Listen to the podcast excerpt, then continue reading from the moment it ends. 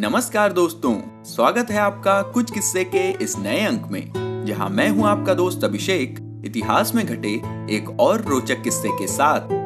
तो किस्सा कुछ यूँ था कि जब घुसपैठिए देश में बेधड़क घुसते रहे और सरकार सोती रह गई।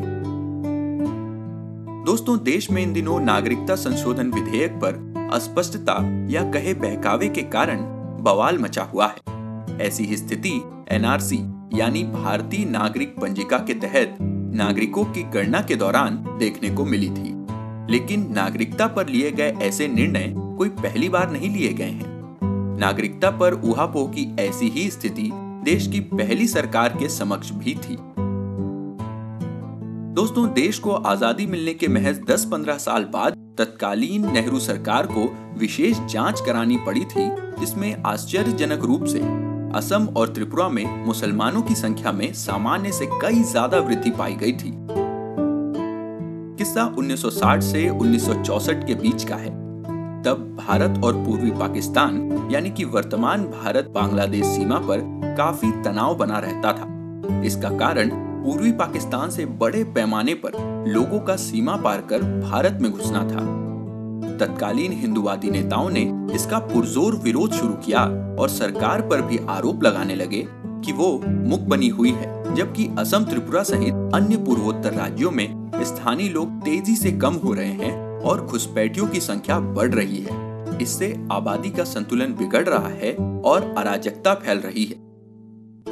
तत्कालीन केंद्र और असम सरकार ने इन आरोपों को खारिज कर दिया, मगर जब दबाव ज़्यादा बना तो सरकार ने गृह मंत्रालय को निर्देश देकर जनगणना आयुक्त को संप्रदाय के अनुसार जनगणना कराने के लिए कहा।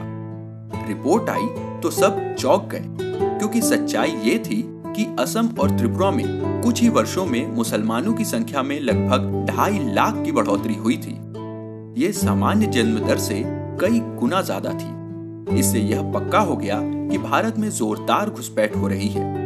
तब जाकर केंद्र सरकार ने इसे माना। लेकिन इसके बावजूद घुसपैठ रोकने के लिए ठोस कदम नहीं उठाए गए और साल दर साल घुसपैठिए स्थानीय जनजीवन में रच बस गए। दोस्तों, भारतीय सीमा विवाद से जुड़े ऐसे ही किस्से हम आपको सुनाते रहेंगे, लेकिन आज का किस्सा बस यहीं तक। अगर आपको ये और हमारे पिछले किस्से पसंद आ रहे हैं तो इसे अपने यारों दोस्तों के साथ शेयर करें। अपनी प्रतिक्रियाएँ हमें कमेंट्स के ज़रिए बताएँ। और अगर इसी तरह के और भी रोचक किस्से आप सुनना चाहते हैं तो हमारे चैनल कुछ किस्से को फॉलो या सब्सक्राइब करें और नोटिफिकेशन ज़रूर ऑन कर लें। क्योंकि अगले किस्से में आपको बताएँगे कि किस देश ने भारत को दिया था चीन के संभावित हमले पर साथ का भरोसा। तो दोस्तों, आज के लिए बस इतना ही।